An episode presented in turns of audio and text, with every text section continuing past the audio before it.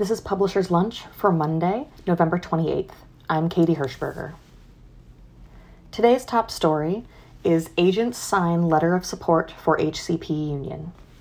A group of 172 agents sent HarperCollins a letter supporting the HCP union, which has been striking since November 10th, for an increase to the base salary and a commitment to diverse hiring. The signatories state that they will not submit new projects to the publisher until the strike ends. They write, quote, We and our clients have benefited greatly from the passion and expertise of HarperCollins staff, and we stand with them in their demands for a living wage, a more equitable and diverse workplace, and stronger union protections. Until an agreement is reached and the strike ends, we will not be submitting new projects to HarperCollins beyond those already under contract. The letter concludes, quote, As advocates for our clients, we do not make this commitment lightly. Numerous books have been ushered into the world with great success due to the HarperCollins team, and we know there are many more to come.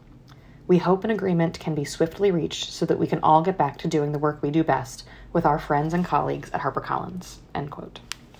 A group of authors also plan to send a similar letter of support to the publisher's leadership team, though the names of the signatories are not public. In People News, at Sourcebooks, Jess Johns joins in the newly created role of Director of Analytics. Johns was previously the manager of consumer insights at, In- at Ingram and co founded the analytics startup Optically. Also at Sourcebooks, Drew French will join on December 6th as a senior data scientist. French was most recently a data scientist too on ReaderLink's advanced analytics team. At Westwood Creative Artists, Sarah Harowitz joins as literary agent, based in Vancouver and focused on narrative nonfiction, essays, and memoir. She was previously an editor and journalist.